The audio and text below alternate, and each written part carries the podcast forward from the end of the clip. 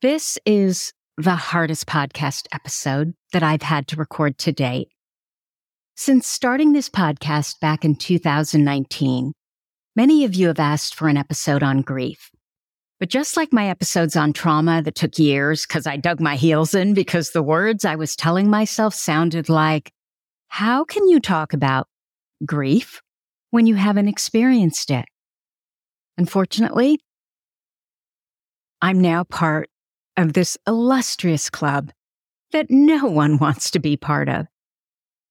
My beautiful mama passed away suddenly.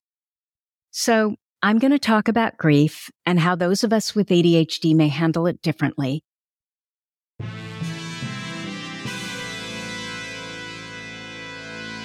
Thomas Edison, Richard Branson, John F. Kennedy, Mozart, Michael Jordan, Will Smith.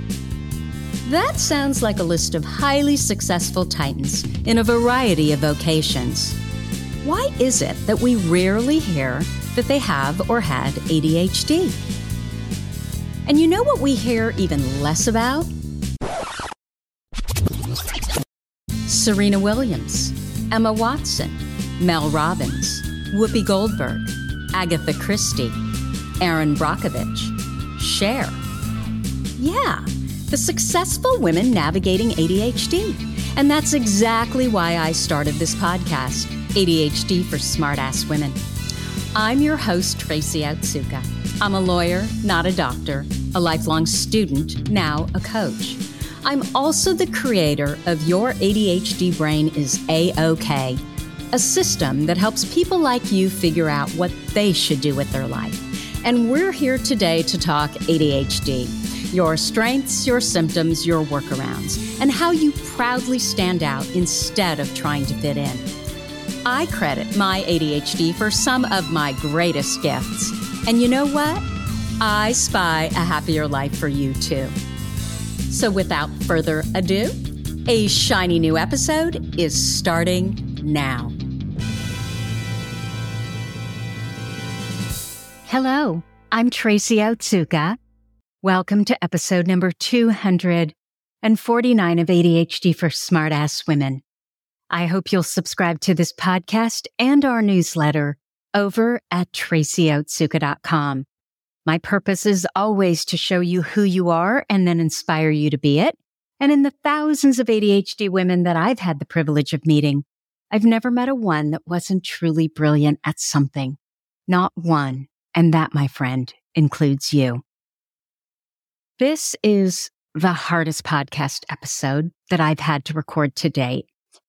In truth, I've been procrastinating everything and avoiding it like the plague, which means that maybe I didn't have to go there, right? But I knew I had to do this for my mother. So since starting this podcast back in 2019, many of you have asked for an episode on grief. But just like my episodes on trauma that took years because I dug my heels in because the words I was telling myself sounded like, how can you talk about grief when you haven't experienced it? Unfortunately, I'm now part of this illustrious club that no one wants to be part of. So I'm going to talk about grief and how those of us with ADHD may handle it differently but first, I hope it's okay that I share my story. My beautiful mama passed away suddenly in July.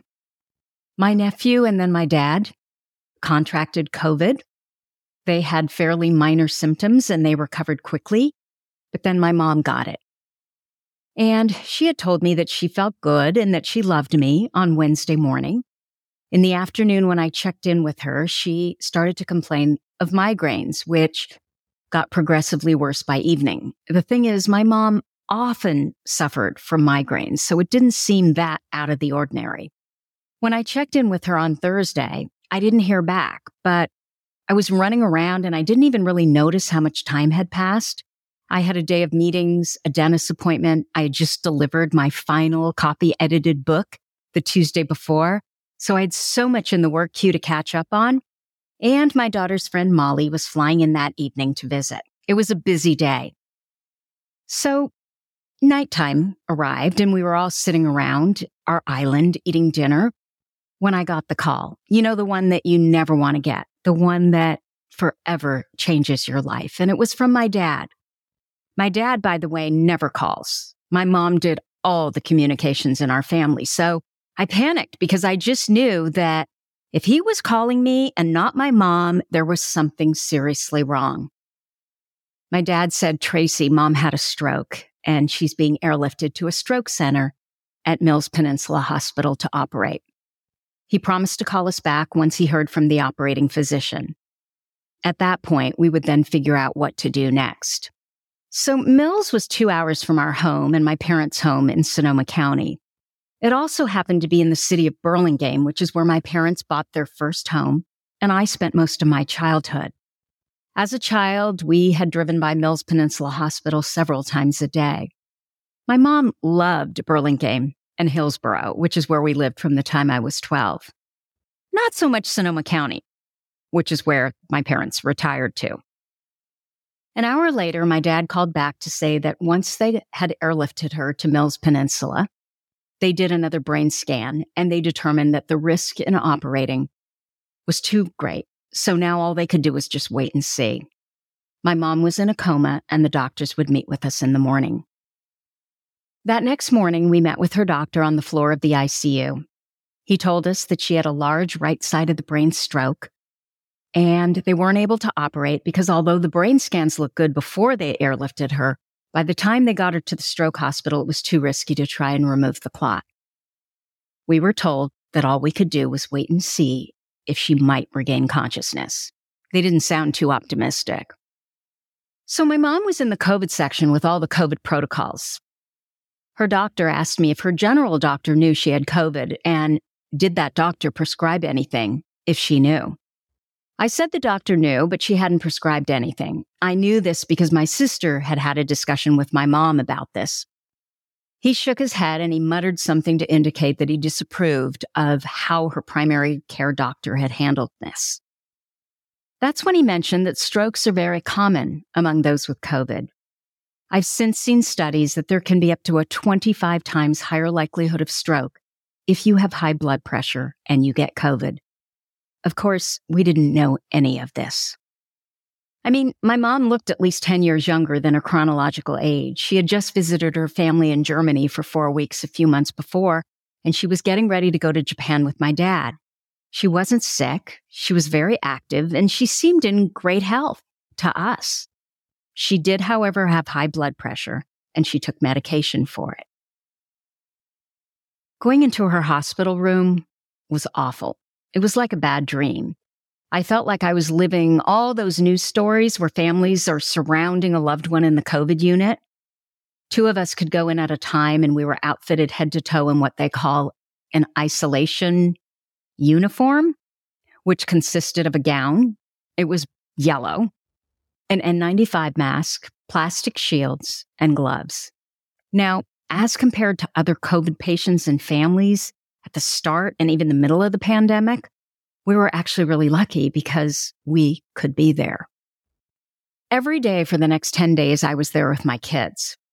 Well, it took Marcus a few days to get home from New York, but I was there with my kids, my husband, and my extended family. The prognosis got progressively more depressing since my mother never regained consciousness. Finally, the medical staff scheduled what I'll call the pull the plug meeting with all the doctors, which was scheduled after a final MRI. All the family was present at this meeting, and my dad made the decision to take her off of life support. You know, his father had walked into a plate glass wall in his 50s, never regained consciousness. So that would have been my grandfather, right? and he was in a coma for six or more years. So my dad, with advice from the doctors, didn't see that there was really any option. And in truth, he was probably right. But it was hard. The whole process was so overwhelmingly frustrating. You know, I think that there was something positive only to be shut down once it happened. It was almost like the goal pep, the goalpost kept moving, right?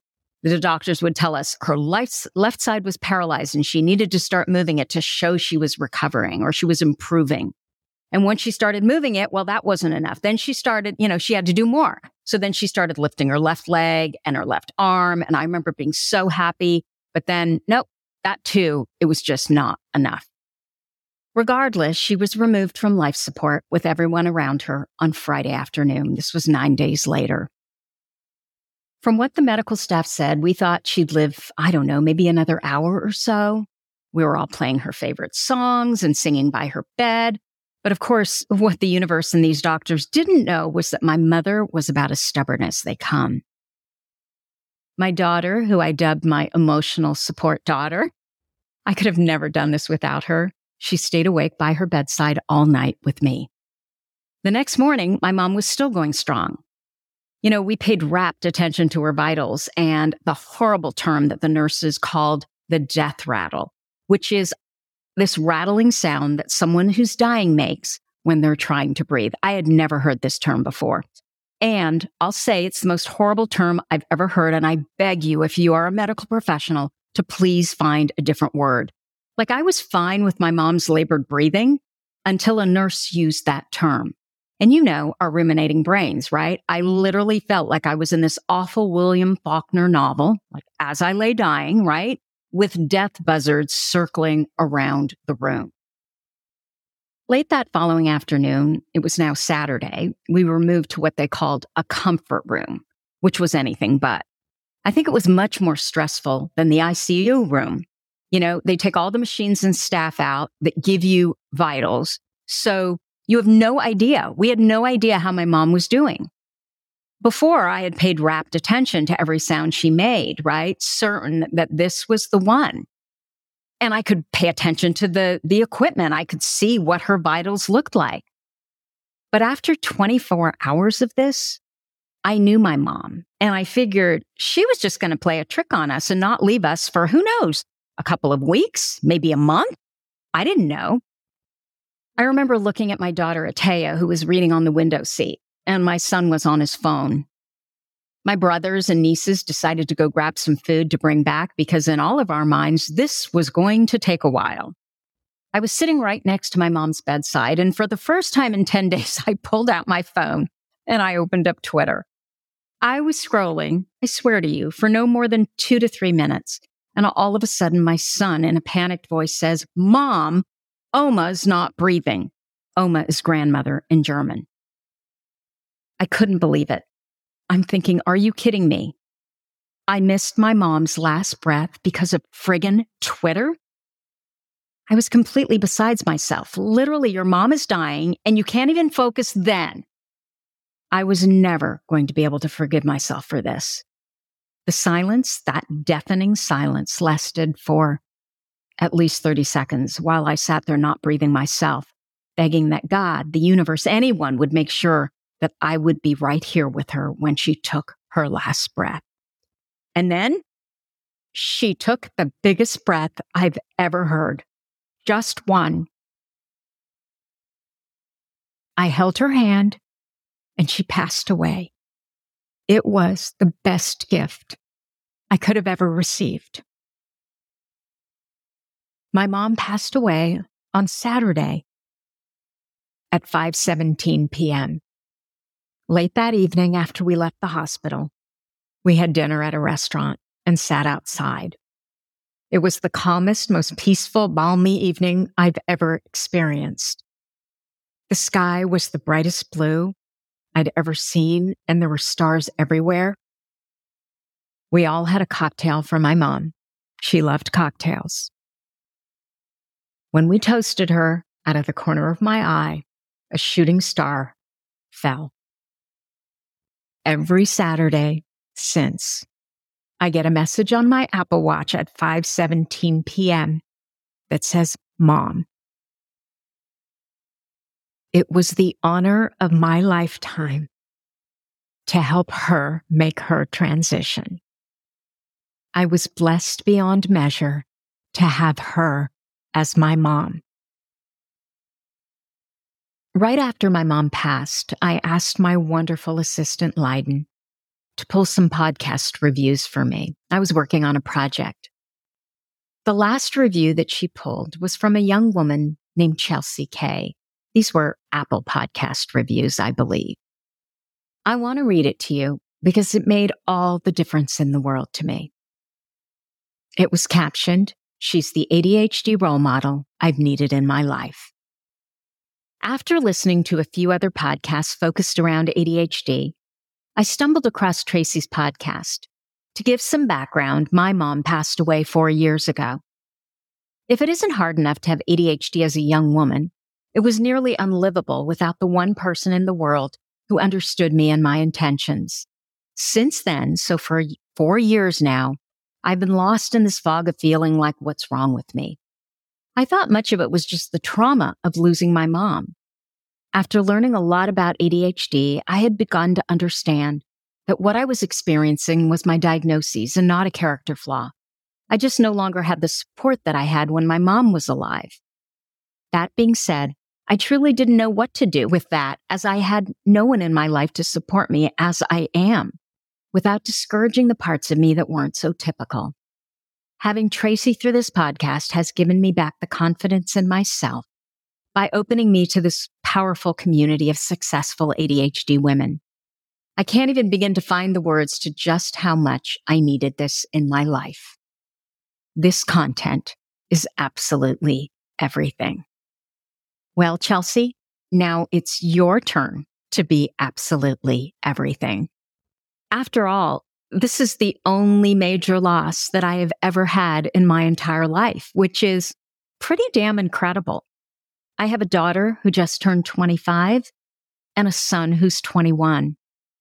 My mom also had me when she was very young, which it makes me feel selfish for wishing for more, especially when I read Chelsea's story and I have friends who lost a parent as a child. Still, I guess we just assume our moms will live forever, don't we? I'm grateful for you, Chelsea, for coming full circle and comforting me by reminding me of how blessed I am to have had my mom as long as I did. I also have a wonderful, supportive husband and two kids that were everything I needed. I can't imagine how difficult it must have been for a young woman like you to do this by yourself. You're amazing. And if you're out there and you're hearing this, write me. So this is my story, but this podcast is about grief, right? And how we might process it differently than a neurotypical might. The strange thing is, I don't know if it's my reticular activating system. You know, once you're looking for something like, I don't know, you're going to buy a red Kia and all of a sudden you start seeing red Kias everywhere. But I don't think so. Several women that I know lost their mm-hmm. moms right around the same time that I lost mm-hmm. mine. And I'm hoping to get them together for a podcast in the not too distant future because I think we could all learn a lot from them, myself mm-hmm. included. One of them is a very good friend of mine. And although I absolutely would have gone it alone if the choice was that her mother would still be here. But if it had to happen to both of us, I feel blessed that she was going through this almost the exact time when I was. What I also realized is like anything that you haven't experienced, you just don't get it until you experience it. This is why I worry about talking about anything that I don't have firsthand knowledge of. You know, I've had many people tell me that they've lost a parent. And of course, I've said the obligatory, Oh, I am so sorry. But in truth, I realize now I didn't really get it. And so when people say that to me now, I'm thinking, you've never experienced this. You don't really get it. You know, my own husband lost his dad within nine months of us getting married and then his mom seven or so years later. I don't even remember how I responded, but I know now I wish I would have done more. So let's start talking about what these differences and how we might process grief could be. Now, remember, we're all different, so our experiences will likely be different, but given the brain we share, I suspect that you might be able to relate to quite a bit of what I'm going to say. Okay, here's the first one. Those of us with ADHD may have a different perception of time. We know we have time perception challenges, right? But this might affect how we experience the grieving process. We might feel that time is passing too slowly or too quickly, or like in my case, we may have no perception of time at all. You know, I've heard others who've lost a loved one say this too, but everything in my life is now marked by before my mom had her stroke and after she had her stroke. From the products in my makeup bag to the expiration date on food in the refrigerator to clothes in my closet to photos on my phone. Everything I look at, I now look at through the lens of when my mom was here versus when she wasn't. I have to constantly get rid of messages on my phone so that my mom stays at the top of my DMs. Yesterday, I opened an email and I realized that threads started when my mom was healthy and here. I'm constantly looking at dates and just wishing and bargaining about if I could just go back to that earlier date. If I could have just known, if I could have just run over to my mom's house and checked on her. I'm doing less of that, but it's still there. The time that has passed, it's almost like it means nothing. It's almost like it stood still and that any moment my mom's going to walk through the door and she's going to tell me, Oh my gosh, this was all just a big joke. I know intellectually what happened, but it still doesn't feel real. I have photos of my mom everywhere. And I bought this beautiful knitted mommy rabbit. And she has a little baby rabbit in her pouch in her front pocket. And I bought one for my daughter also. And without fail, I think of my mom every morning when I wake up and every night when I go to bed. And I go hug my mommy rabbit. Look, if you have someone who needs a beautiful hand knit doll, I can't rave enough about the quality and the mission of Cuddle and Kind. I don't get anything for telling you this. I'm just so impressed with the quality of what it is they do. And they also donate 10 meals to a child with the purchase of every doll. I've bought several of these and a few times during the year they'll offer 25% off, but I've never bought one for myself. And it's weirdly comforting. She's big. She's like 20 inches tall and she's super soft and cuddly. And I love her. I know I'm far too old for this, but it gives me comfort. How else might those of us with ADHD handle grief differently? Well, we probably won't do things like everyone else, right? We may want more options. We may be more tenacious. We may be more optimistic. And like me, you may be a bull in a china shop. We do things differently, right? We challenge the status quo. We're optimists. I couldn't take what the nurses, doctors, and even my family was saying. Everyone had given up. I'm sure they would say they were being realistic. But I just have this belief that where there's a will, there's always a way. It's just who I am. And it means I can't live with myself if I don't at least try. So the first thing I did was research. I wanted to know what helps people get out of a coma. They had my mom basically lying in the dark with crappy music, like elevator music, that she would hate as they walked around her speaking in these hushed tones. It made no sense to me, so I found a Korean study on comatose stroke patients and multisensory stimulation. It was a small study, but most of the studies are small, right? And what it found was that multimodal sensory stimulation played an essential role in the recovery of unconscious stroke patients. And this made sense to me. Get their brains to hear music they love, Get their brains to hear loved ones' voices, right? Get them to smell things they know, like their favorite perfume, and taste things like lemon juice on cotton balls. Finally, touch them by rubbing their shoulders and their hands as you talk to them.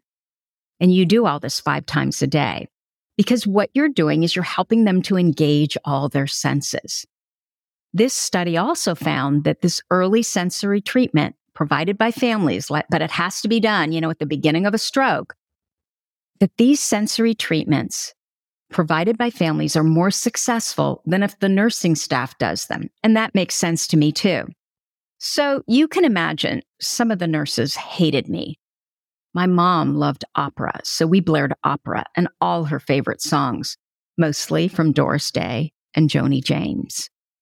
I put lavender essential oils on her pillow She loved lavender since she was a child, and several studies also show that lavender helps with anxiety, insomnia, stress, and even pain.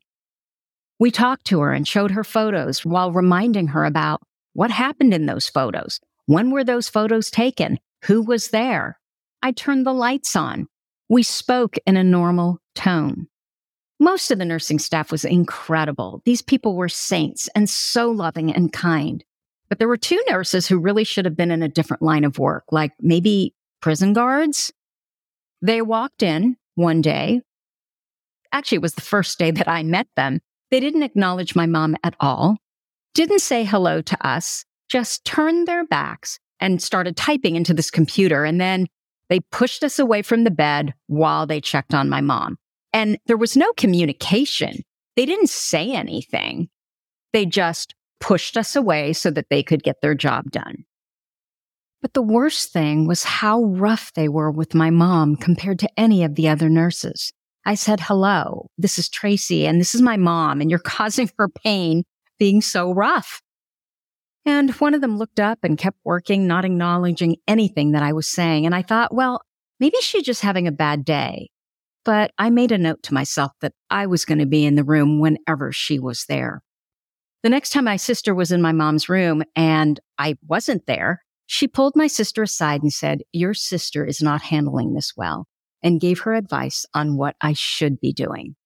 Clearly, I should have been quietly crying on the side of the bed, or maybe I should have just not been there so that she could get her job done.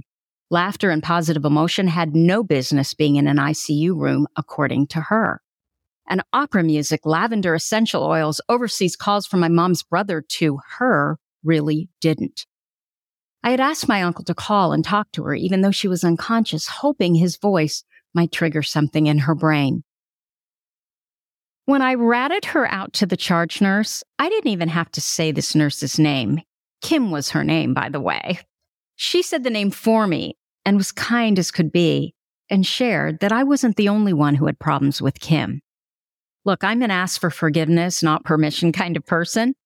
But because of this horrible response from Kim, I decided to get my mom's doctors to buy off on this multimodal stimulation. So I copied the study and gave it to them. They agreed and they both asked to keep the study so that they could do more research. And I guess it wasn't such a ridiculous idea after all, right? I also brought in dozens of photos and made a giant collage that I stuck to the wall so that everyone in that room could see who they were taking care of. The woman that was lying in that bed was not my mother, and I wanted them to know who she was. Every single person that came into that hospital room, I directed to those photos first. My mom, she was proud. She was strong. She was smart, elegant, and silly, bubbly, and beautiful. I wanted everyone to see who she really was. Several nurses commented to me on what a difference that made to them. My mom, she was a wife and grandmother and daughter and sister and mother in law, sister in law, daughter in law, and she was my mother. And I wanted them to see her in all of those roles. I was always so proud to introduce her to anyone. So why would it be any different now? So how else might those of us with ADHD handle grief differently? Well, we discovered that we're really good in a crisis. We take over and we lead. I think my family might have also thought I was just a little nuts, but again, we're crisis warriors, right? I was at that hospital every day and it was a two hour commute each way. I coordinated with the hospital staff and my family because I was there most of the time. And so everyone came to me. I checked on my family who was struggling. I communicated with my mom's brothers in Europe. I planned the church service, ordered the flowers for the church, ordered the harp for the church, planned the reception at my home, picked up the ashes, bought the flowers for the reception at the flower mart, and then put them all together. I created the menu for the reception. I had a good sense not to cater this. I ordered the string trio, which I know my mom would have loved for our home. I was the point person for all the photos for a slideshow of my mom's life. I bought clothing and shoes for family members. I picked my mom's brother up from the airport. I hosted him for 10 days, which was a gift. And I left for New York with Atea the day after we dropped off my uncle. And I kept a major book deadline during this period. My point in telling you all of this is just that I feel like I went into extreme ADHD hyperfocus, which might also be another reason that we handle grief differently. I also wanted to control everything because I knew that I would do all of this as well as anyone. And I also knew that it was the last thing that I would ever be able to do for my mom. I knew how much she appreciated when things were beautiful and there was a real attention paid to detail. No one else in my family really gets that or cares about it. It was our thing. That was my hyper focus. And if I had to do it all by myself and be the warden to make sure this happened, so be it. As her daughter, I was going to fight for this busyness is probably also my own way of coping, right? I need to stay very, very busy. But I also suspect that maybe this is avoidant behavior, although I do feel like I've been processing this in a healthy way. I've been in action in the task positive network, the TPN, not in the default mode network, the DMN, where brooding and rumination happens. Remember, we have these two networks in our brain, right? And when we're in action, our TPN is firing and we feel good. When we're not in action, we're ruminating and brooding and upset and possibly hyper focusing on bad stuff because our DMN is firing. And so the deal is if you can get out of all that negative emotion by getting into action, by doing something, by working out, gardening, calling a friend, planning a service, picking up ashes, hosting a relative, arranging flowers, maybe you can stay out of the DMN. I also, like many of you, frankly, I just thrive in chaos. Another area where we may experience grief differently is social challenges. Social interactions may be more of a struggle for those of us with ADHD. People with ADHD, we might struggle with the expectations and norms associated with these kinds of situations. For example, those nurses had an expectation of how I should act, and that included no opera and no laughing, right? My family probably wasn't a huge fan of my optimism and unwillingness to just listen to the doctors, Tracy, right? I mean, and they had their own right to handle their grief the way that worked for them. And they were actually fantastic. I also didn't wear black to my mom's service. Instead, I wore a coral pink, which was one of my mom's favorite colors. And so now I'm going to tell you something that I originally cut from this podcast because it's going to be long. And this is weird. But last minute, I decided if I can't tell you all, who can I tell? So I'm going to include it. I think this is what my family really does think is weird. And I'm talking about my extended family, not so much my immediate family. So my mom was cremated. And so I asked my dad for ashes because I had read that you can make a diamond out of loved one's ashes. And I wanted something that I could wear that would always be with me like a ring or a pendant. What are the chances, by the way, that the person who invented that technology had ADHD? Probably pretty high, right? The problem is it takes a year to make a diamond and I wanted my mom with me now. So I figured until then, I had these two tiny little empty Nordstrom containers. Yeah, you guessed it. You know, the kind that they give away with samples of creams and moisturizer. And yeah, I have some of my mom's ashes in each one of them. And I cart them around with me everywhere. In the last two months, my mom has spent five weeks in New York City. She's been to Austin. She's been to Bend, Oregon. When I left New York City, I left one of the two little Nordstrom containers. I mean, they're really, really tiny with my daughter. So my mom is now going to law school every day, which frankly, I just get a chuckle out of it. And I asked my daughter, you're taking that into law school? Are you putting it on, you know, the big desk? And she said, no, mom, I've got him in the little pencil case, but that sits on my desk. And I asked her, have you told anyone? And she's like, no, this is too weird. So when we got to New York City, I think I had mentioned, I've mentioned in, in other podcasts that, you know, we were so late and we had to find my daughter a place to live in the Upper West Side because she was starting law school. And we got to New York City and my daughter and I ordered a cocktail and we ordered one for my mom too. I think it was the day we arrived. And we placed the little Nordstrom container in the middle of the table so she could, you know, have dinner with us. And as we finished our meal, the server came to clean the table. He picked up the ashes and Atea and I both went, uh, and then he looked at the ashes and then he did his own. Uh, and then he apologized profusely, dropped it quickly back on the table. And as he walked away, my daughter looks at me, Atea, right? And she says, Mom, I think he thought it was cocaine. it looks pretty white. So if this isn't a socially unacceptable ADHD story, you tell me what is. Okay. How else might we experience grief differently with ADHD? We may struggle more when grief disrupts our daily routine and structure. Now, my fear was more about everything going back to normal, right? And oh my gosh, there's nothing to do. There's nothing to occupy me. I'm not running around like a chicken without a head. But for many of us, grief often disrupts daily routines and individuals with ADHD may find this really hard to cope with, right? These disruptions that'll lead to increased stress. For me, though, I wanted nothing to do with routine and structure because I knew that that would give me more time to think. And so I'd be more in my DMN than in my TPN, right? Again, I think a therapist might call this avoidant behavior. I'm not quite sure yet. We also know that we don't have more emotion than a neurotypical does. We just feel more emotion. And this means that our emotions can be more intense and fluctuating, which can lead to heightened emotional reactions during the grieving process. We can hyperfocus, right? And ruminate on these very negative emotions.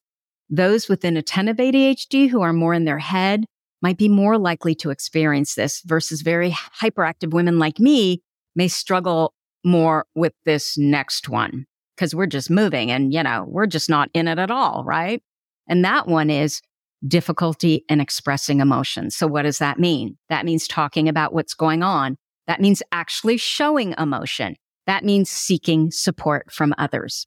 So my friend Lori, she's been on this podcast twice. She has a program that I will link to that I cannot remember the name, um, e-diagnostic learning in Texas. And she basically tests kids and women for ADHD and other learning challenges. I shouldn't say and other learning challenges. I should say and learning challenges because ADHD is not considered a learning challenge. Anyway, she lost her mom shortly after I did. And what she said to me is, I am go, go, go. It is how I've always been. I also thrive in chaos. Everyone keeps saying it's going to sink in and I'm going to have a good cry when it's all over. But honestly, I'm not sure I will. It's like my brain can't stay on the idea long enough to get really, really sad. Some of us may find it challenging to maintain focus on the grieving processes, which would explain our scattered thoughts, our inability to focus and the go, go, go, right? I can so relate to Lori's comment. And I think for me, again, it's less that my brain can't stay on the idea then I won't let my brain have enough time to even go there. Avoidant. Like my mom, believe it or not, even though I have this podcast that's aired all over the world, in times like this, I am very, very private. The day after my mom had her stroke, one of my brothers posted on Facebook. I still haven't posted anywhere, although I'm, I'm going to have to once this podcast goes live, right? So if my friends found out that my mom was sick or had passed away, it was because they saw his post. It wasn't from me, other than a very few select group of friends who I talk to every day in texts. And so those women knew. Just like Lori, I keep waiting for that literal fall apart cry that I was certain would have happened by now. But I don't think it's going to happen either. I was too busy holding myself together so I could be the strong one for those around me and once the worst part was all over, any chance of falling apart was over too. My mom was a lot like me, right? Certainly a lot more like me than, say, my siblings. Actually, my older brother, he's good in chaos too. My mom was amazing in crisis. And so I knew she would be most worried about my dad and my siblings. And so I guess my thought was do it for her. It's what she would have wanted. You know, be the strong one that supports them. The downside though is when you're emotionally so strong and you're so focused on checking in and making sure that everyone else is okay, people think, oh, she's a superwoman. She's so strong. How does she do that? And what that means is no one ever asks you how you're doing. And in truth, if they did, I'd likely just change the subject anyway, right? And I think that's so often how we cope, like Lori, right? Go, go, go. What can I do? How can I be in action? So my task positive network is firing and then my default mode network won't be so engaged. What else? We might also struggle more with procrastination and avoidance around grief. You think so? So for whatever reason, I can't handle the sympathy and I push away and go inward, which is so weird because I'm such an outward person. I mean, my parents called me the Burlingame Blab because I told all the family secrets. Yet in this particular situation, I couldn't even talk about it. I have voicemails still in my phone from people who left me messages about my mom, and I still haven't been able to listen to them. It's almost like I can't listen because then it makes it more real, which is ridiculous because obviously it is real. But if I don't go there, if I don't have to listen to them and I don't talk about what happened to my mom because I don't respond, then it didn't happen. Sort of. I also have some friends who I text back and forth with pretty much daily. I think I had already mentioned that. And so they knew what was going on. And I felt terrible because days would go by before I would respond when they were checking in with me. I was procrastinating something fierce with these texts. And then they'd call and I'd ignore those calls too. And they'd call because they were worried because I wasn't responding to the texts, right? But I couldn't even respond to the calls either. So in a weird way, it was comforting to have people check in, but I couldn't listen to their messages, nor could I get back to them. For my mom's reception, my son also pulled together an hour long video with all the photos we could get together, starting from my mom as a child. He set the photos to her favorite songs, and I also promised my mom's brothers photos of the actual day and videos from those who spoke. But I still haven't sent them everything that could go wrong did, in my defense. And the slideshow that played well on a giant screen was too big for laptops. So it all had to be rebuilt, which means I had to find someone to do this. My son was back in school. He didn't have time and he just thought, you know, it's going to take me so much longer than someone who knows what they're doing. It also meant that I had to personally go through all these photos and videos. And I've always struggled with going through photos and videos. For other people, this may make them happy, but for me, I really hate it. I can barely look through my kids' old photos. There's so much emotion tied to, for me, tied to what happened to the time. Like, where did those babies go? And they're alive and thriving. So can you imagine how hard it would be to go through my entire childhood and see my mom, who was always there, but is no longer? The good news is I just got the slideshow back and I've had the rest of the photos and videos sitting in my email inbox with all the links since August. So by the time this airs, the photos and slideshows will have been sent. But I'm embarrassed about how long it's taken me and how difficult it's been. I don't know what it is about photos. Yes, it's the emotion, but then it's also the whole organization around them that I just don't understand.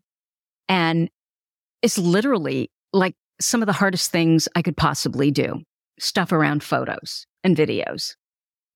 So these are just some general observations on how those of us with ADHD might experience grief differently.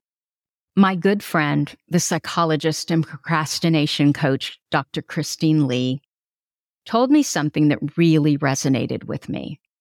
What she said is that with grief, you can't talk about it enough talking about it really helps to process it.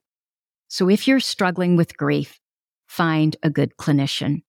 You know, even delivering this podcast, I was worried. I, I wasn't sure that I could do it. I thought, oh my gosh, you're just going to be breaking up throughout the whole podcast. But it's almost the more I talk about it, the easier it gets. And the more actual positive emotion comes from it rather than that stabbing negative emotion. I think she's right. So what have I learned since my mother's passing? What I know that kept me sane and able to regulate my nervous system like nothing else was tapping. I tapped in the hospital. I tapped on the drive in to see my mom. I tapped in on the drive out from the hospital. I tapped at night when I went to bed and I tapped first thing in the morning so I could get myself out of bed.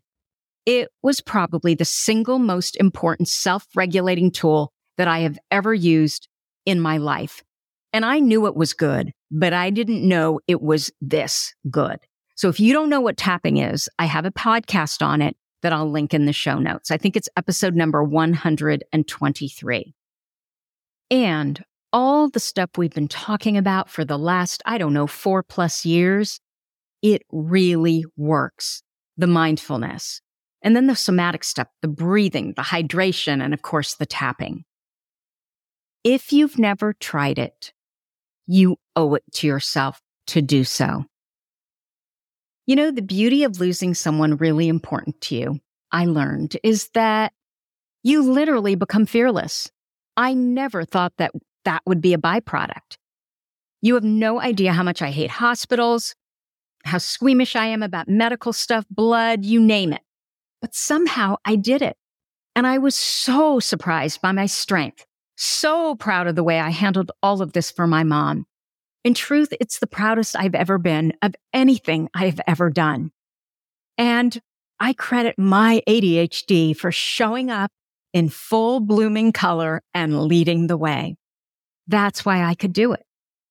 I was interviewing Alice Gendron yesterday. She has a popular Instagram account and now book called The Mini ADHD Coach. Her advice is all done in doodles. And she mentioned to me that she also lost her mom and that once that happened, it was almost like she forgot about herself and how uncomfortable she was doing hard things because now she had literally done the hardest thing and she couldn't believe how well she had handled it.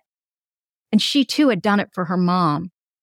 And so it's almost like I have to do the hardest things for my mom now too, because I know that that would make her proud. It's weird. It's almost like I have her by my side at all times watching over me now. She's there. I'm not alone. And so because I could do that, I can do anything. The worst part is there's no one to ask if you have a question. That knowledge, you know, it went with my mom. For example, I was looking for some piece of jewelry to wear that was linked to my mom, and I found this little gold ring with two very well worn pearls on it.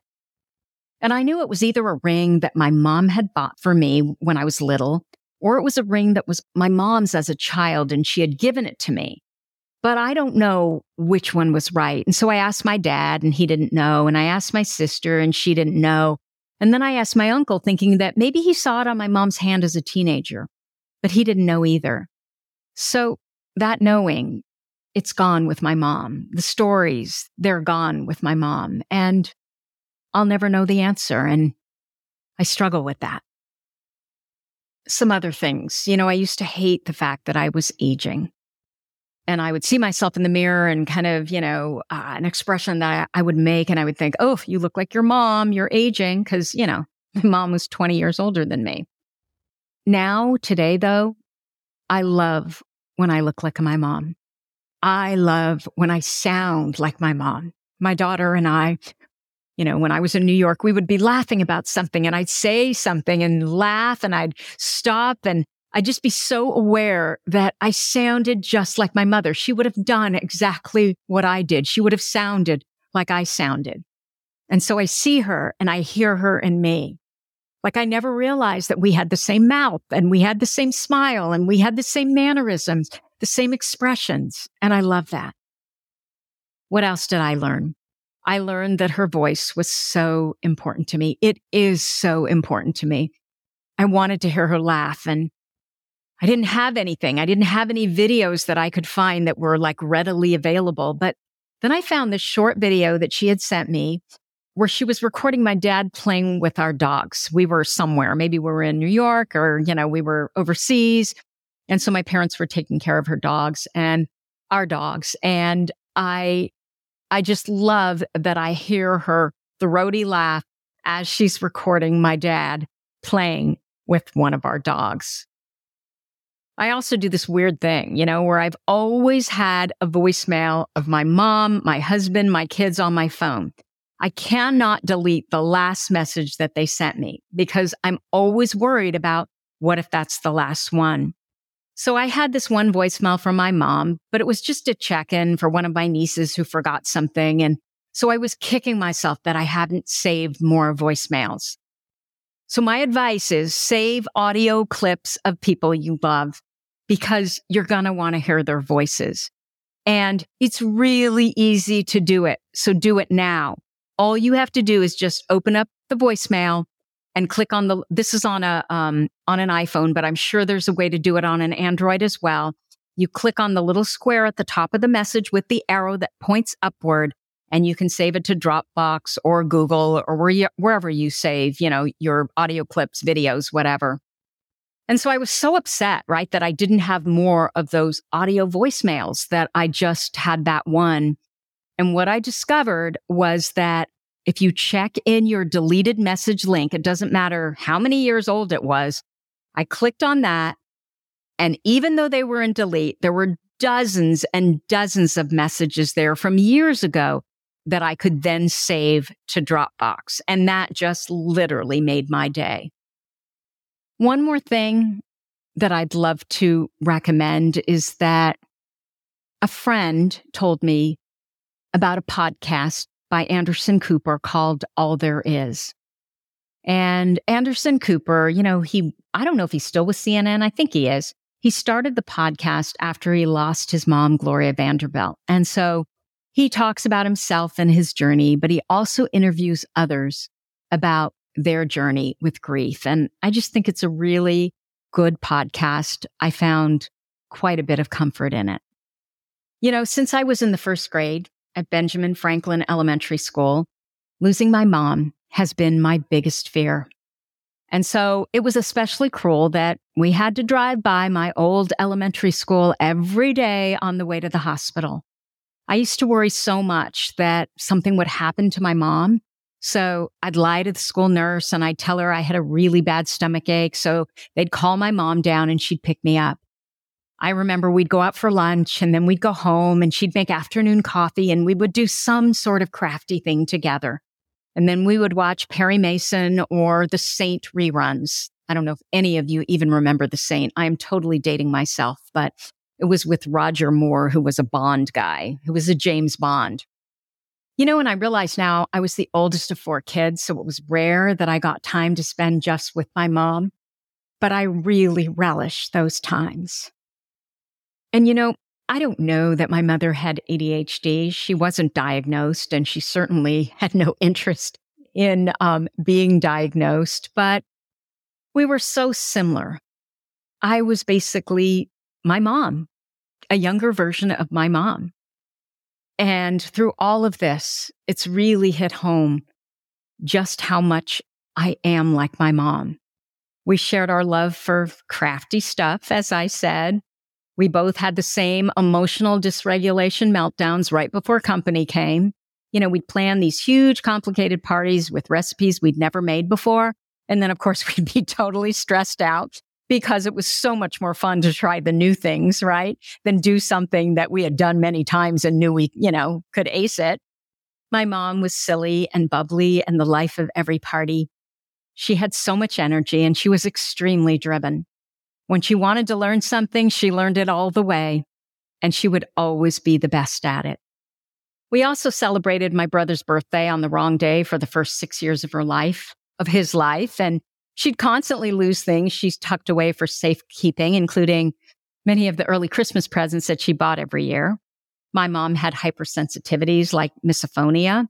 It literally made her nuts to hear people chew. That's what misophonia is. And she was a creature like me of specificity. She liked things a certain way and aesthetics were really important to her. She really appreciated beauty.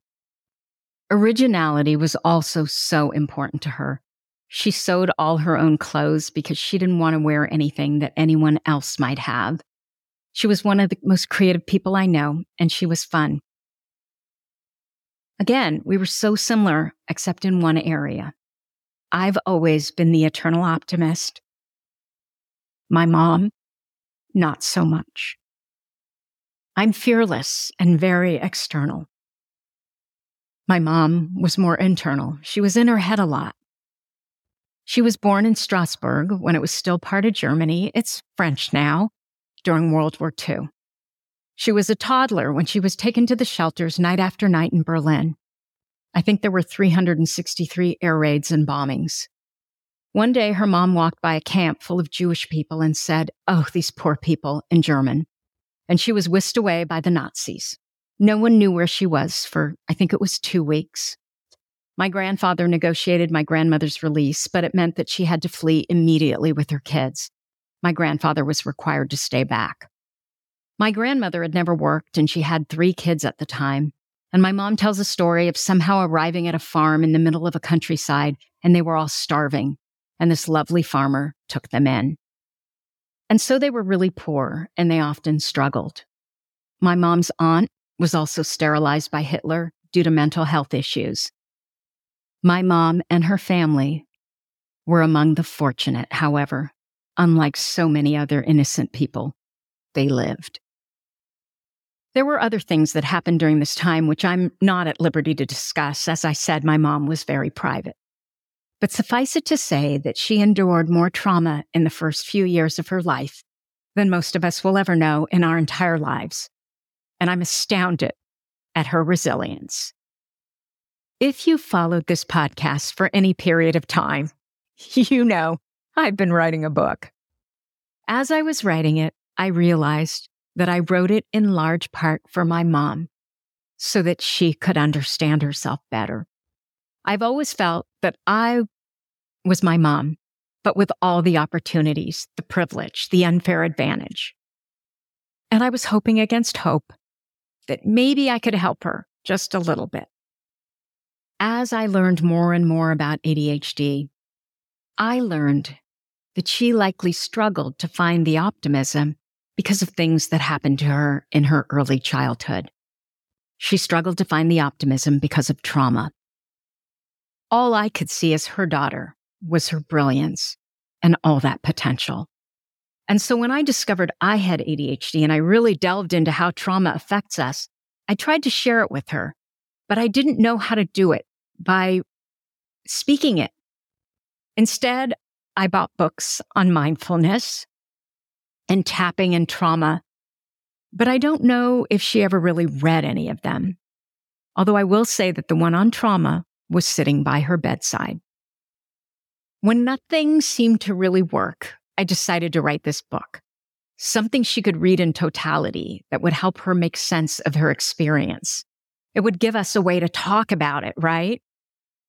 In other words, it wouldn't be about what was wrong with her. There was nothing wrong with her.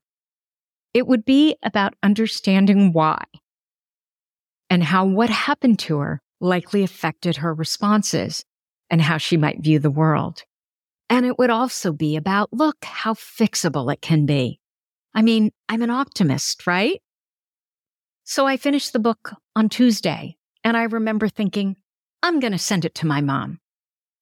My dad was a dentist, and so my parents are science medical people. They're old school, right? And they couldn't really understand how any publisher in their right mind would pay me, a layperson, to write a book about a medical condition.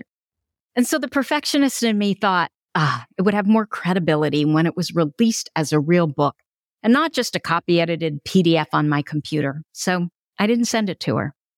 That was Tuesday. That following Thursday, my mom had her stroke. So sadly, I can't do anything for my mom any longer. That opportunity has passed.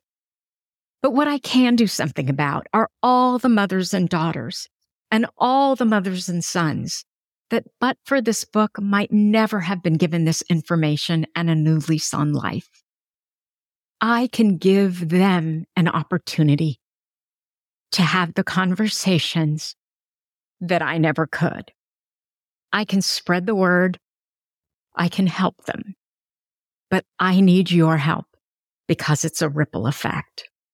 If we change one mother's life by giving her this information, allowing her to see the brilliance of her ADHD brain, then we will change her daughter's life, potentially her son's life.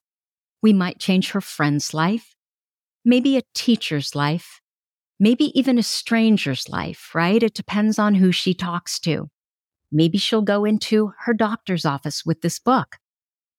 And then that doctor who may not know what ADHD looks like in girls and women can turn around and share it with all of his patients.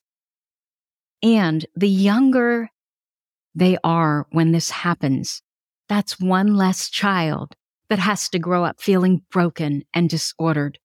They can start their life out looking for where they're brilliant. Because we know, right, that what we focus on just gets bigger. If we're looking for the brilliance, we're going to find more brilliance. If we're looking for the brokenness, we're going to find more brokenness. But this is the deal. I need your help. We have so many more women and girls that need us. My book, ADHD for Smartass Women, with HarperCollins, William Morrow. It's now available for pre order. Look, if this podcast, if our Facebook group, if any of my free trainings, or my Your ADHD Brain is A-OK program has made a difference in your life, it would mean everything to me if you would please go to ADHDforsmartwomen.com forward slash book and pre-order it.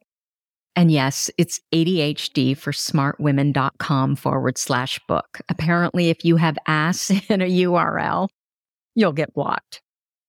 Few people tell you how all consuming writing a book is and how it seeps into every part of your life. I put everything off for this book for the better part of a year, convinced that I've had plenty of time to catch up once the book was done. The whole month before my mom passed away, event after event was canceled. First, because I was trying to get through my copy edits. And then again, of course, when my nephew and father contracted COVID on that Tuesday that I turned my copy edits in, I rebooked a reservation at a restaurant that I'd promised to take my parents to. This had been a reservation that I had had to cancel twice before.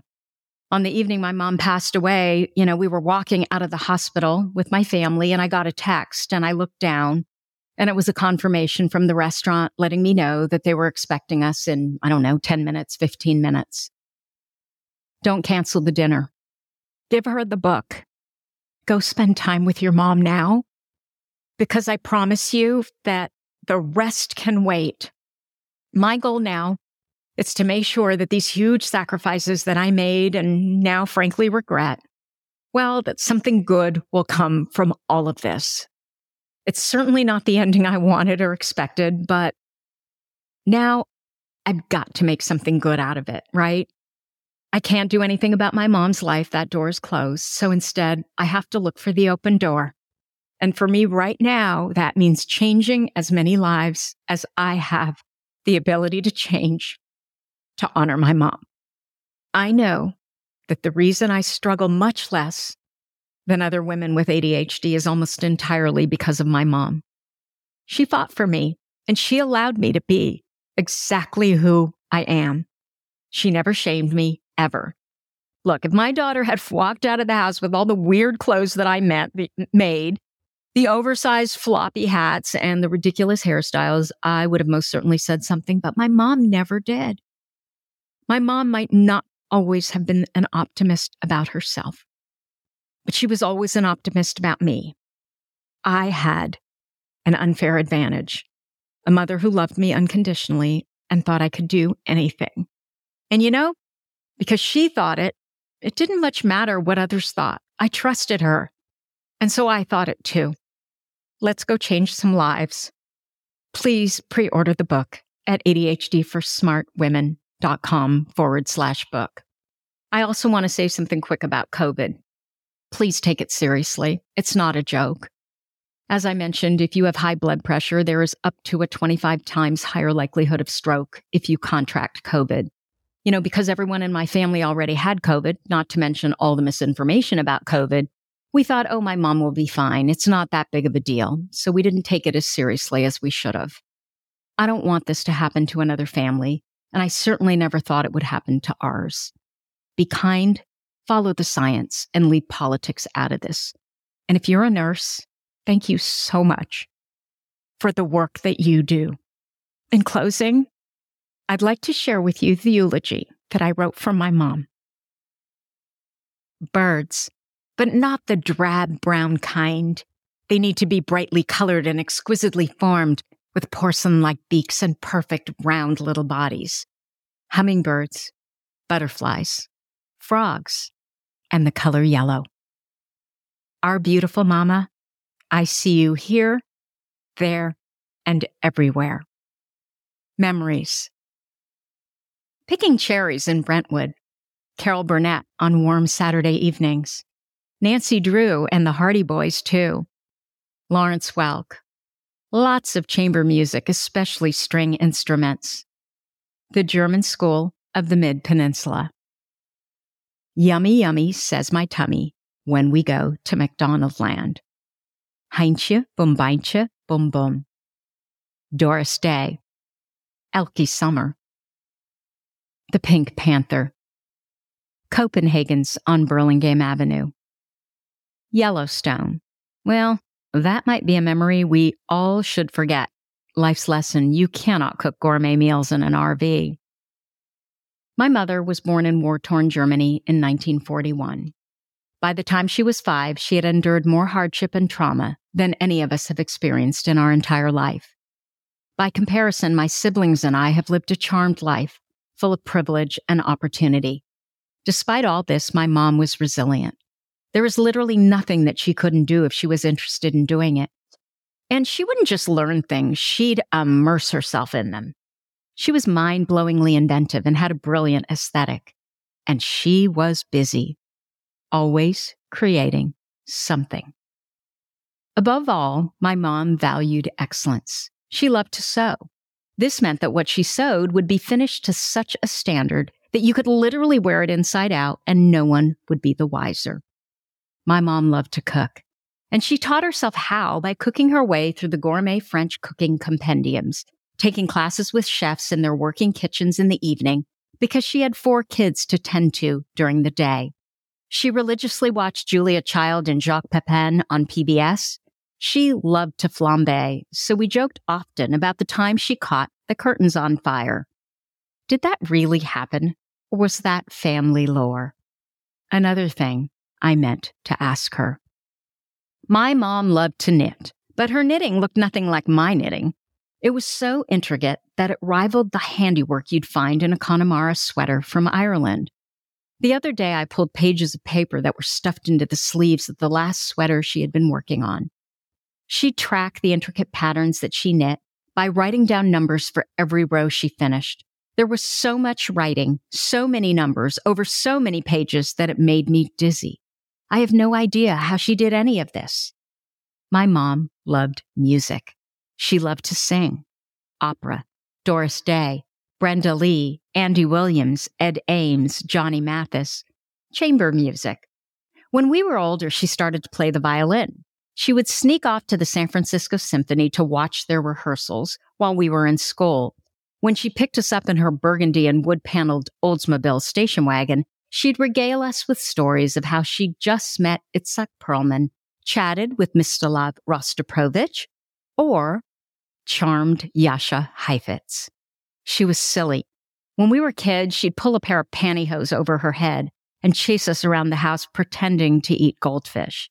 She did that with her grandchildren too.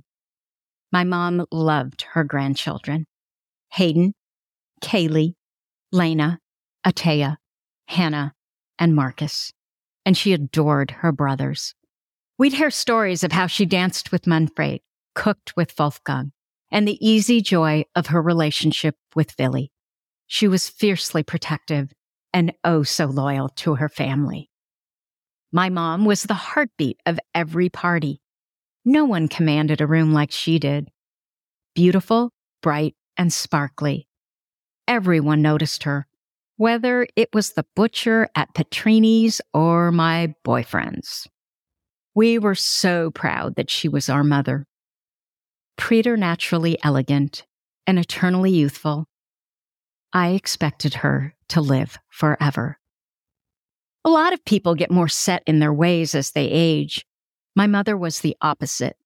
She had boatloads of empathy and curiosity and a willingness to consider that maybe how she viewed the world wasn't the only way to view the world. And maybe, just maybe, we are all a product of our individual experiences. I think what I loved most about my mother in her later years was just how open minded she became. Whereas she was a very strict mother, as a grandmother, nothing was a big deal. She said yes to high school parties, Yes to man buns on Marcus, and my personal favorite, yes to tattoos. She welcomed individuality, knew what was important, and when it came to her grandchildren, she was completely non judgmental. She saw no reason to sweat the small stuff. Nowhere, however, was my mom happier than when she was traveling with her best friend, my dad. And she did a lot of that. 40 countries at Marcus's last counting. Who gets to do that? Turns out less than 5% of the world's population. My dad was truly the love of her life. Some of my best memories were hearing my kids talk about conversations they'd had with their Oma, where she told them all the reasons she had fallen in love with their grandfather. After a party not too long ago, Ata announced that her favorite part of the whole evening was when my dad, her grandfather, kept asking her to look at Oma and followed that up with, doesn't she look great tonight? Hers was a life well lived. Our beautiful mama, we cannot miss you and at the same time feel your presence. We can't worry about the past or wonder about the future. So instead, we'll be right here in the present, focused on all the gratitude we can muster. It was the honor of our lifetime to have been your husband, children, grandchildren, and friend birds, but not the drab brown kind. They need to be brightly colored and exquisitely formed with porcelain like beaks and perfectly round little bodies. Hummingbirds, butterflies, frogs, and the color yellow. My beautiful mama, you are here, there, and everywhere.